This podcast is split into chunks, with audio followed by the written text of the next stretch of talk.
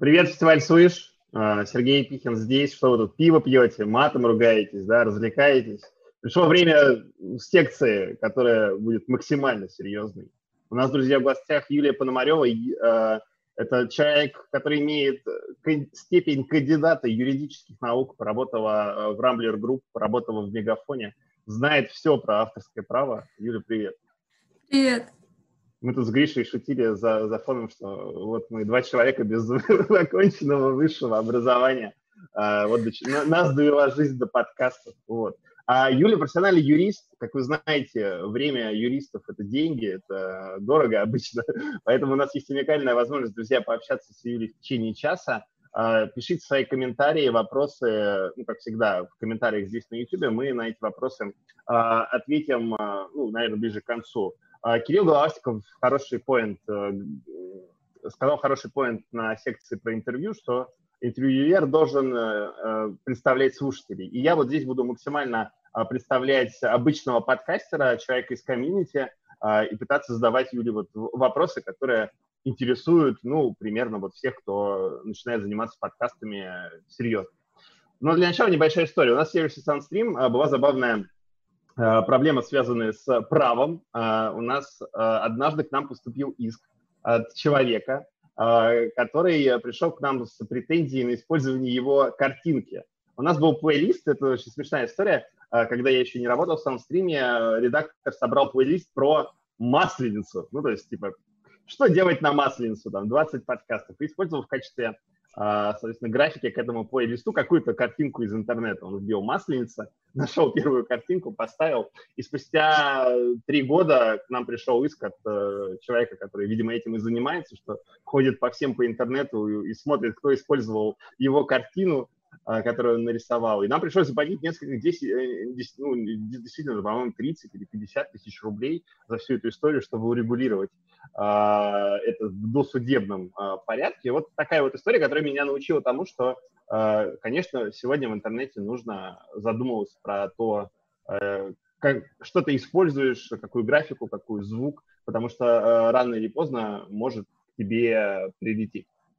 Вот. И, наверное, первый вопрос, э, Юль, который я хочу тебе задать, э, он касается достаточно большого пула подкастов, потому что э, есть много подкастов про кино, есть подкасты про музыку. Вот Гриша, который с нами здесь помогает в этой трансляции, он делает такой подкаст.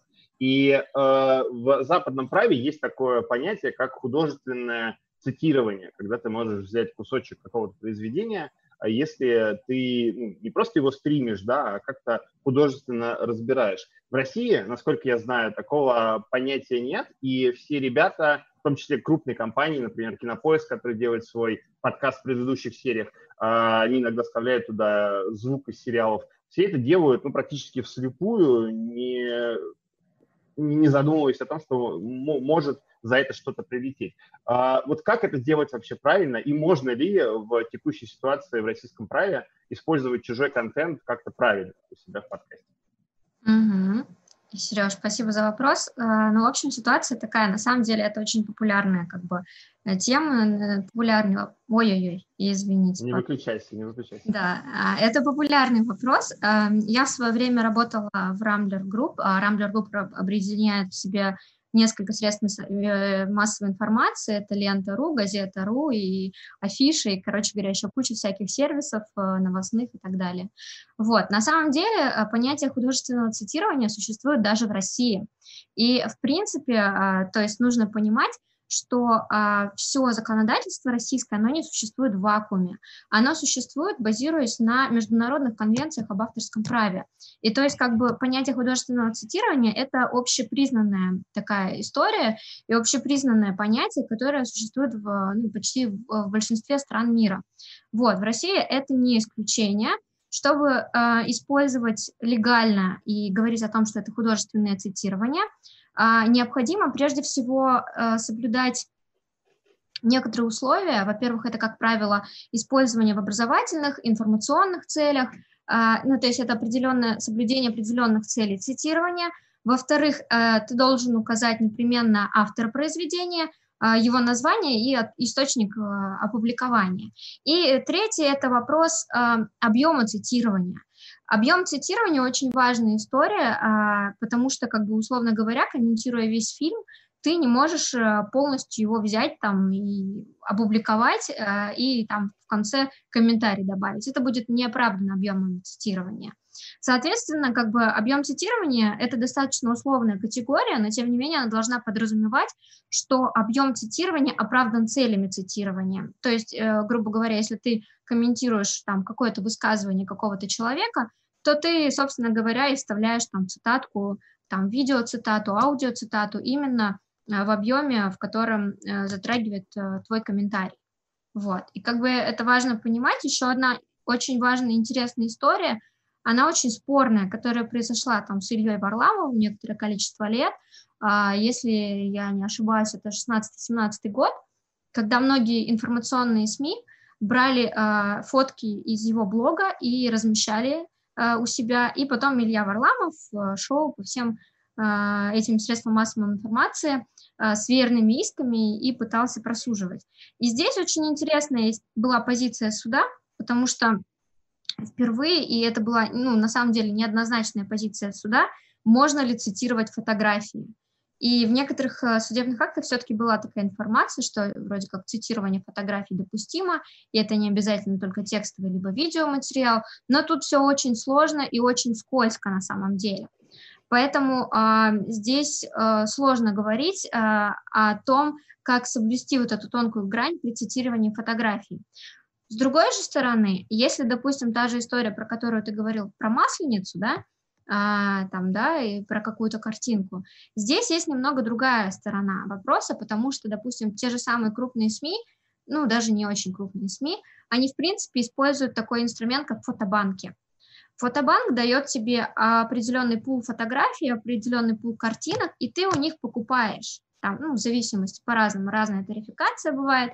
И фотобанк тебе гарантирует определенную частоту прав, что к тебе не придут и не скажут, давай нам деньги. А если они пришли, то вы говорите там, типа, ребята, вот у вас там фотобанк, и вы можете уже идти к ним. Но с фотобанками тоже есть там свои вопросы, свои нюансы, потому что когда вы берете фотки из фотобанков, есть платные фотобанки, есть бесплатные фотобанки.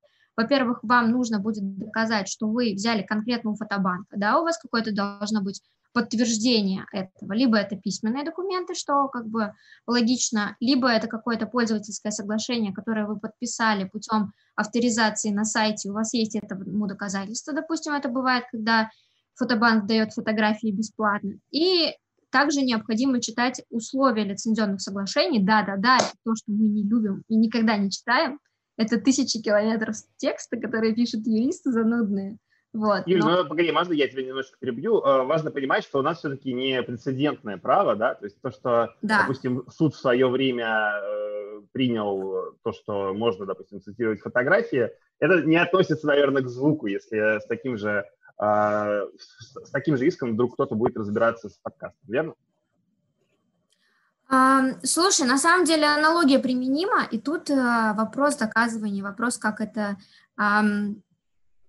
Э, как, это, как на это посмотрит суд. Но то, что я сейчас, как я сейчас думаю, что, в принципе, если у тебя аудиозапись, там, условно говоря, размером а, в 20 минут, и ты используешь какие-нибудь там 2 минуты, говоришь, откуда эта запись, там, кто автор и источник заимствования, то все нормально. Это будет цитирование аудио.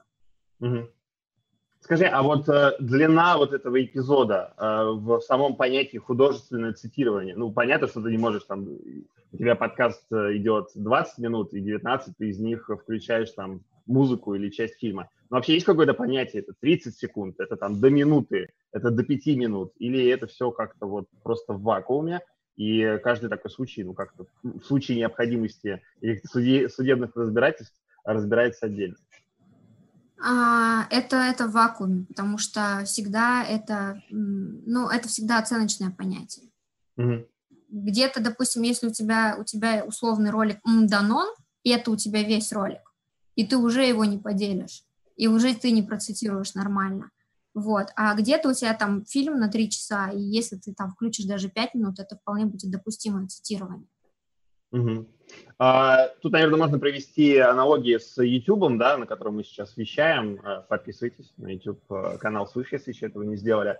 А, у меня есть ряд знакомых, которые занимаются созданием творческих эссе различных по видеофильмам, да, и они, конечно, в, своем, в своей работе, они отталкиваются от алгоритмов YouTube, и как раз они mm-hmm. вот стараются придерживаться там типа 30, не больше 30 секунд, а, mm-hmm. ну, потому что так настроены алгоритмы YouTube, если они видят, что что-то там уже больше, они, соответственно, выписывают а, выписывают страйк. А, важно понимать, на самом деле, да, я наверное, тоже должен это говорить голосом, что пока вот все, чем мы занимаемся в звуке в России, да и в целом в мире, это дикий запад. То есть тут нету никаких э, э, программ, которые следят за авторским правом. Все это пока не работает, но обязательно это случится. Э, если мы рассматриваем э, историю подкастинга в России в таком временном разрезе, да, у нас однажды это уже случилось с э, хостинг-площадкой AirPod. Я не знаю, помнят ли наши зрители, настолько ли они все взрослые или только начали свой путь. Но раньше, во времена еще там, в середине нулевых было две площадки под FM и AirPod, и AirPod в свое время закрылся. AirPod делал Вася Стрельников, популярный VJ с MTV. Наверняка вот его многие из вас слышали или помнят. И тогда как раз к ним а, пришли правообладатели, и они просто не стали разбираться с тем, что там за музыка у кого, какие проблемы, они просто закрыли ко всем, у кого были претензии. Тогда мой подкаст тоже хостился на AirPod.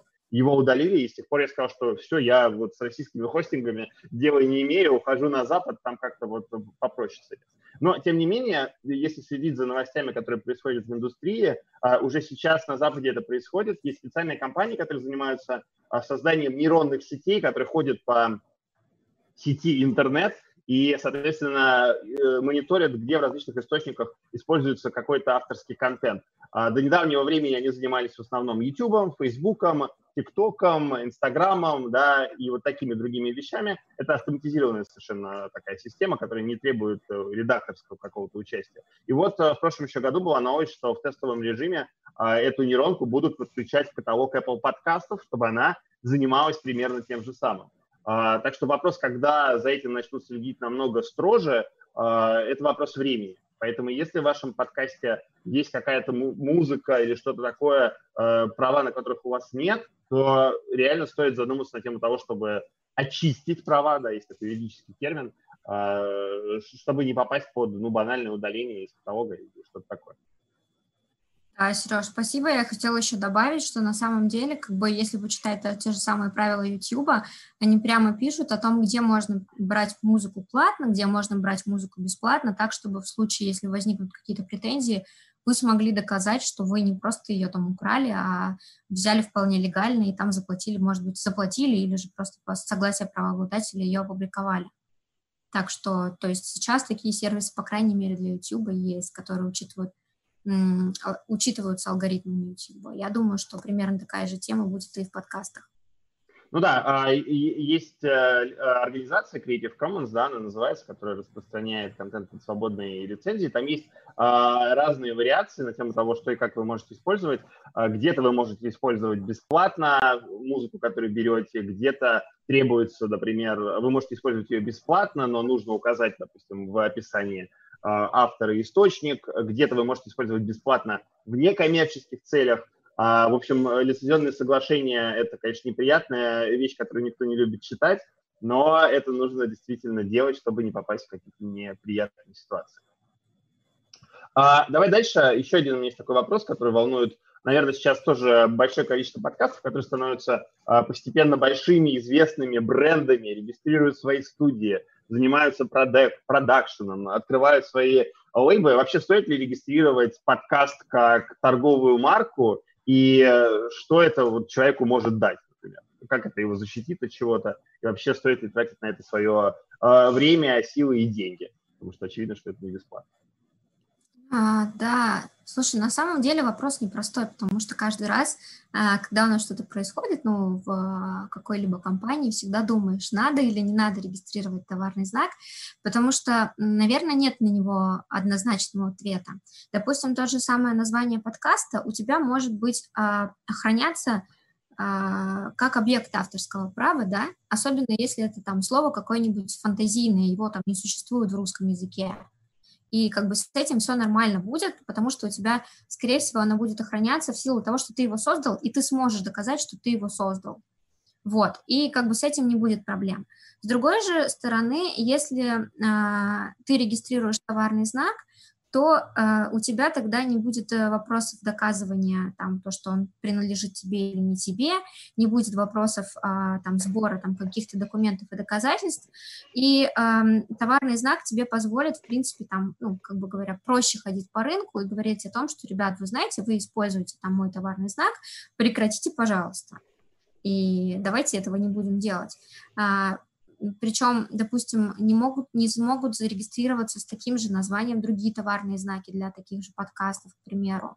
Mm-hmm. И очевидно будет, что если, к примеру, твой конкурент зарегистрировал товарный знак, то ты там 10 раз подпрыгнешь, прежде чем докажешь, что ты на самом деле это первый придумал, и ты на самом деле а, был э, вправе использовать этот, э, там, это название подкаста для своего, своей деятельности. Погоди, а, то есть я правильно понимаю, что я могу, например, я как автор э, подкаста «Бирдикаст», который, например, конкурирует за аудиторию с подкастом «Завтракаст», зарегистрировать товарный знак «Завтракаст», и уничтожить своих конкурентов, сказав, э, что вы не можете использовать свой подкаст, переименовывайте его. Такой троллинг ну, возможен? Там типа э, троллинг возможен, да. Вопрос в том, что насколько ты готов на это денег потратить, э, нервов, силы юристов, потому что, ну, то это, как всегда, вопросы упираются в доказывание. Mm. Что они смогут там сделать, да, что они смогут тебе противопоставить. Вот. И, допустим, а, ну, то есть, короче говоря, для такой истории надо будет просто там сносить твой товарный знак mm-hmm. для того, чтобы доказать, что ты нарушил их авторские права на вот этот завтракаст а, и зарегистрировал таким образом товарные знаки. Вот. И, а, допустим, нужно еще учитывать то, что, во-первых, товарные знаки, они ну, где-то в районе 25 тысяч, это у тебя уйдет только на пошлины, в среднем срок регистрации там около, ну, там, по нормативам полтора года, а в целом 7-8 месяцев сейчас уходит, все быстрее происходит, если есть желание как-то регистрировать побыстрее, то это ну, срок регистрации до трех месяцев, там порядка ну, где-то 180 тысяч, по-моему, на, на пошлину, только на пошлину уйдет. Вот. При этом нужно уч- учитывать следующее, что, допустим, если ты тот же самый завтракаст э, э, зарегистрируешь в отношении там определенных классов э, услуг, товаров там и тем, чем ты занимаешься, допустим, там дофигища, на самом деле, товаров, услуг и всего на свете, и, допустим, если ты зарегистрируешь там в каких-то аудиоуслугах, то а, под э, брендом Завтракаст смогут выпускаться йогурты, потому что вы не будете пересекаться по деятельности. Тимур, это... если, да, Тимур, если что, я шутил, если ты будешь слушать это, я не буду регистрировать товарный знак Завтракаста. А мне еще кажется, что вот здесь я подчеркну, а, почему я для себя, для наших там проектов, которые мы делаем, мне кажется, что регистрация товарного знака все-таки, все-таки имеет место быть а, в силу того, что появляется огромное количество подка- а, площадок, которые используют твои подкасты, они могут использовать их в, ну, в каких-то своих рекламных целях, они могут использовать твои подкасты в качестве монетизации собственной и чего-то такого, и при этом они могут относиться достаточно посредственно к тому, что, ну, как бы ты вкладываешь время и силы в этот контент, они его просто берут в силу того, что подкасты распространяются большая часть по RSS, они его к себе парсят и что-то mm-hmm. там с ним дальше делают. И если у тебя есть товарный знак, то у тебя как минимум есть всегда юридическая причина прийти и спросить у них, а, что и почему вообще с моим контентом у себя в сервисе вот такой делаете, да? Но это номер раз, а второе, ну это если они просто даже упоминают название там твоего подкаста для продвижения своих сервисов, а, а второе это, ну ты даже если у тебя а, в принципе, не будет регистрации товарного знака, и они используют твои аудиозаписи, ты все равно к ним сможешь прийти и сказать, ребят, на каком основании вы это делаете. Потому что твоя аудиозапись, она уже охраняется авторским правом. И, э, ну, то есть, не надо ничем как-то документально э, оформлять в обязательном порядке. Тебе главное суметь доказать, что ты это сделал, и все. Ну, по сути, mm-hmm. в таком порядке. Вот, полезное замечание, Юль, спасибо. А, давай немножко поговорим про производство самих подкастов. А, вот с твоей точки зрения, как э, юриста, что лучше вообще изначально документально зафиксировать? Я просто тебе расскажу, как это обычно делается, а, ну, не в профессиональных студиях, скажем так, да, А, ты запускаешь свой подкаст, у тебя есть друг-дизайнер, ты ему пишешь, эй, дружище, привет, мне нужна графика, вот такая-то есть у меня идея. Он тебе рисует, скидывает в Телеграм, ты говоришь, о, спасибо, скачиваешь, у тебя есть друг-звукорежиссер, вот как э, э, Гриш рассказывал тоже в своей предыдущей секции. Ты ему говоришь, чувак, я делаю подкаст, мне нужна музыка. Он такой, а, сейчас я тебе пришлю. И в итоге как бы ты всего этого собираешь подкаст, публикуешь, но по факту у тебя нет ни документов, что это твоя графика, ни документов, что это твоя музыка. То есть нужно ли такие вещи как-то регистрировать, обдумывать изначально, а, и вообще стоит ли вот такими вопросами задаваться? Да, э, стоит этим вопросом задаваться. Прежде всего, нужно подумать о документальном оформлении того, всего того, что не твое. Допустим, твой друг, который тебе нарисовал графику, то твой друг, который скинул музыку, и вопрос, где он ее взял. Он сам ее сделал, или же там он откуда ты ее скачал. В общем, все, что не твое и пришло к тебе, оно должно быть зарегистр... э, оформлено документами, договором, допустим, на создание, да, э, и там либо договор на лицензию, да, там, в зависимости от того, где ты это взял и у кого ты это взял, по двум причинам. Во-первых, чтобы к тебе не пришли третьи товарищи и не сказали, что вы нарушаете наши права на основании чего, собственно говоря, вы это используете. И во-вторых, ты можешь поссориться элементарно, элементарно с теми же друзьями, и те же друзья могут к тебе потом а, если они будут не самыми лучшими людьми, потом прийти и предъявить за это все, типа, что ты используешь э, их контент без договоров, без выплаты им вознаграждения, к примеру, и, собственно говоря, не, уме, не имеешь на это права. Поэтому, прежде всего, все, что не твое, оно должно быть документировано. И вот как мы ранее говорили, допустим, если ты берешь там с фотостоков, там, да, с фотобанков или же с аудио каких-то вот таких сервисов, а, у тебя тоже должны быть доказательства того, что ты вот конкретную эту композицию взял конкретно с этого сервиса, и вот на основании там, допустим, ты за это заплатил, или же ты используешь бесплатно на условиях этого сервиса. Вот это должно быть задокументировано. Но свое тоже комментировать, но как бы не очень обязательно. Просто главное у тебя, чтобы были какие-то доказательства, что этот контент принадлежит тебе, что ты это генерил. Это могут быть какие-то исходники, это могут быть там какие-то логины, пароли, где первоначально был выложен а, твой контент на каких-то площадках. Вот. Но все, что чужое, однозначно нужно закреплять и оформлять. Илья, а как вот, э, смотри, не у всех, нужно понимать, что не у всех подкастеров есть э, ИП, не у всех подкастеров есть, э, не знаю, ну, фирма, да. не у всех подкастеров даже есть там самозанятость, многие, ну, просто занимаются этим по фану. А как это все юридически закрепить? То есть, это, там, договор между физиком и физиком, что сложнее, что проще? Вот если ты это сможешь прокомментировать, я думаю, это было бы всем полезно услышать. Слушай, ну я по, э, по налогам точно не подскажу, да, как бы. Не-не, э, речь не про налоги, а именно про сложность вот этого документа оборота. Э, ну, документооборот не отличается, и я бы сказала, что даже между физиками чуть проще, потому что если договор между юрлицами, то обязательно должна быть э, возмездность в договоре. То есть тебе за эту картинку должны заплатить. Или там ты за mm-hmm. эту песенку точно должен заплатить. Хотя бы, хотя бы рубль, да? Ну да, да, но там уже вопросы, да, а, немного рыночных либо не рыночных цен, но это уже другая история. Вот. А если ты физик с физиком, то ты можешь отчуждать права, то есть полностью а, приобретать права на картинку бесплатно. Ну, там, на картинку, на музыку и так далее. Вот. Поэтому между физиками, в принципе, то же самое, это только еще история, что можно сделать это дело бесплатно. Угу, понятно. А, Юль, давай пробежимся по вопросам. У нас еще там 7 минуток. Может быть, мы попросим организаторов чуть-чуть задержаться. Мне кажется, очень просто много вопросов поступило. А, друзья, смотрите, какая схема. Мы сейчас пробежимся, на что-то мы сможем ответить, на что-то не сможем, в силу mm-hmm. того, что ответ будет сложным и развернутым. А, мы Юлю попросим, она потом прокомментирует нам отдельно. А, подписывайтесь на Инстаграм Юли, кстати, она там тоже наверняка рассказывает про право. А еще раз прорекламирую в нашем Телеграме. Ладно, не будем тянуть, у нас мало времени. Александра Молчанова, а, могут ли возникнуть какого рода проблемы с правами гостей на выпуске с их участием? То есть ты пригласил кого-то в подкаст, взял интервью, а потом, я не знаю, ты его удалил, например, а человек говорит, почему ты его удалил, там же был мой голос. Как нужно вот эти вещи оформлять? Вот это тот вопрос, который я пыталась избежать.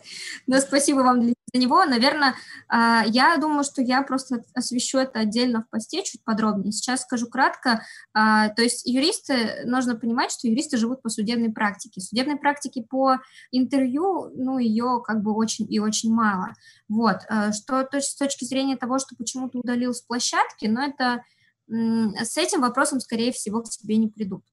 Вот. Э, с другой стороны, смогут прийти к тебе с вопросом, а почему ты без моего ведома выложил это все дело, потому что а, есть у гостя авторские права или нет на интервью, это большой вопрос, и это достаточно спорный вопрос. А, я его постараюсь рассмотреть в посте, но а, в целом, как бы, я думаю, что для надежности все-таки э, лучше заключать договор на интервью, и все-таки это больше вопрос договоренности, чем юридический. И если у вас есть какие-то договоренности, лучше их всех закрепить на бумаге, чтобы у всех было понимание хотя бы единое, в каком формате вы работаете. Дорогие, спасибо. Да, давай дальше. Смотри, а, Александр также спрашивает. К тебе пришли музыканты, исполнили свою музыку э, вживую. Это может быть проблемой с точки зрения того, что там права на их музыку принадлежат какой-нибудь студии Universal или кому-то такому? Ой, это отличный вопрос. Да, могут быть права, и как бы такой истории, по такой истории точно ходят, и а, это точно спрашивают. Я сейчас скажу больше даже, потому что у нас российское авторское общество иногда умудряется приходить и пытаться там что-то требовать за авторов музыки, да, mm-hmm авторов э, слов, чтобы им что-то там выплатили. А, и, ну, это очень сложный вопрос с точки зрения российского авторского общества. А с точки зрения а, вот этих вот ребят, которые пришли вам попеть, да, проблема с звукозаписывающими компаниями может быть. Как вы можете обезопаситься? Во-первых, а, попросить у ребят допустим, заключить с ними договор и прописать там гарантии о том, что там все права принадлежат точно им. В таком случае вы случае, если к вам придут судиться, сможете э, пойти к этим ребятам и э, запросить у них в порядке регресса, допустим, все, что от вас отсудят. Вот. Это если вот э, дойдет до экстремальных случаев. И э, ну, в идеале, конечно, попросите, если у ребят есть договор со звукозаписью, да, или договор с авторами слов и музыки, вы почитайте эти договоры. У кого какой объем прав остается, и вообще могут они это делать. Mm-hmm. А, Валерия Соломатина задает вопрос, который был бы интересен Асе из Арзамаса. А какие проблемы могут возникнуть при участии несовершеннолетнего в подкастах? И как, как с этим вообще работать? А, так, хороший вопрос, потому что, ну, как правило, с этим работать – это брать согласие у родителей. родителей. Угу. Да. Ага, так, бежим дальше. Э, можно ли процитировать иностранный чужой подкаст? Да, можно, ничем они не отличаются от русских. А, что по поводу использования имени и фотографии какой-нибудь знаменитости, знаменитости, пусть и в некоммерческих целях? Могут ли найти здесь поводы для разбирательства? Ну, то есть, если условно ты делаешь подкаст про космос, у тебя в названии там Иван Маск смог, и потом приходит к тебе юрист Иван Маск и говорит, а что ты используешь имя моего клиента? Такое возможно? А, да, возможно. Я имею... Сейчас говорю именно... Сейчас мы про фотографии говорим или про имена? А, про имена, да, про имена, а про фотографии, наверное, отдельно. Окей. Ну, фотографии а... в подкастах не так часто используются, наверное, да, а вот имя, ну, чье-то имя очень часто в названии подкаста, например, любят выносить. Шутейка какой-нибудь смешной. Ну, в смысле, ну, ты имеешь в виду, это именно, это как название подкаста самого, да? Ну, да, да, да, да, да, например подкаста. Но с этим, возможно, проблема, потому что вы используете чего, чужое имя для обозначения, получается, своего продукта. А, другой вопрос, э, как бы нужно тоже понимать, э, насколько вероятно, что к вам придет Илон Маск. Пока вы не очень крупная фигура, э, взять вас, вас как правило, нечего, вот, но, тем не менее, делать это нежелательно. Если говорить об упоминаниях, именах просто там, да, в подкастах и как-то обсуждения, то в этом ничего страшного нет, а, за исключением, если вы там не порочите честь, достоинство и деловую репутацию этого человека. Угу. То есть в таком формате. Ну, в общем, мой, мой совет – используйте оригинальные названия, оригинальные имена, зачем вам Иван да. Маск. А, интересный вопрос, Антонина Водченко. Под какое законодательство попадает моя деятельность в подкастинге? Я гражданка украинки, делаю русскоязычный подкаст для русскоязычной аудитории, а сама живу и работаю во Франции. Как тебе такой ребус? Как тебе такой Илон Маск? Да-да-да. Это, знаешь, это вопрос, какие мы риски закрываем. Есть можно притянуть, да, но, скорее всего, это будет использоваться российское законодательство, но в целом можно и поиграть с этим, э, с, там, с юрисдикцией, с подсудностью, с подведомственностью, и э, все-таки, ну, там, в зависимости для чего это нужно. Для работы с юридическими лицами, там, с российскими юридическими лицами, или же, допустим, э, для того, чтобы отбиться от госорганов или отбиться от каких-то правообладателей, в зависимости от этого можно говорить о том, куда это принадлежит. Но по общему порядку, я думаю, скорее всего, под российское законодательство это все подойдет. А, я еще больше скажу, что, скорее всего, хостинг, который вы используете, находится в Америке, и э, файл находится в юрисдикции США, да, так немножко усложнить. У нас осталось три вопросика, давай бегом прям. Давай. А, как именно доказать, что это мой подкаст, что это я его сделал, что нужно какие-то, не знаю, записи, черновики, э, проект в приложении, где смонтировал? Ой, вопрос доказывания на самом деле сложный, потому что, ну, как бы, если совсем по-черному, по-быстрому, то тебе главное доказать, что вот эта конкретная запись появилась вот как можно раньше, и ты, ну, скажем так, и это сделал, выложил ты. К примеру, эту аудиозапись можно выложить там э, на каком-то ресурсе, э, направить себе, допустим, по электронной почте, именно э, с такой целью, чтобы доказать, что вот именно конкретно вот в это число наиболее раннее, а, ты это сделал. Ну, как бы это, это все. Угу. А что делать, если автор подкаста несовершенный? Ну, не, несовершенен. Все авторы подкастов несовершенны. А что делать, если ведет подкаст несовершеннолетний автор? Ну, то есть э, какой-то детский подкаст, где ведущие дети. Как тут с точки зрения права? А, а кто его, кто его кто ему помогает, или он просто... Ну, допустим, есть компания Арзамас э, или, допустим, Медуза, у них есть редакция, естественно, они занимаются производством этого подкаста, а, но ведут его там дети. Угу.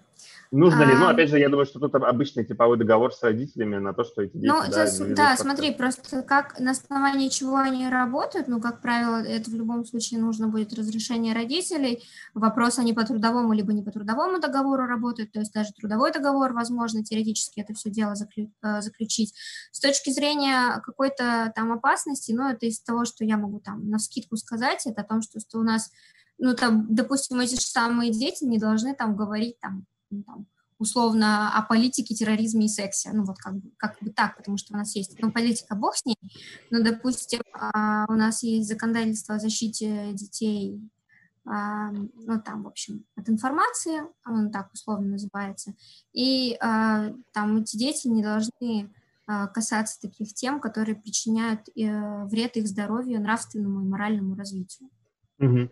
Супер, Юля, спасибо тебе большое. Это было спасибо. очень интересно, очень полезно. Мы сейчас э, скинем ссылку на твой инстаграм, чтобы люди подписывались, читали, следили за тебя, может быть, вопросы какие-то задавали. А вопросы, которые мы, может быть, не успели огласить, если еще что-то набежало, мы их соберем, ответим в нашем телеграм-канале позже. Юля, было круто. Mm-hmm. Максимально Спасибо. тебе респект. Спасибо, что уделила нам время. Надеюсь, мы тебе ничего не должны за это, как юристам. А, дальше у нас, друзья, круглый стол счастья и несчастья подкастинга. Зачем вообще этим заниматься? А, подключайтесь, никуда не уходите. Гриш Пророков, выводи нас отсюда.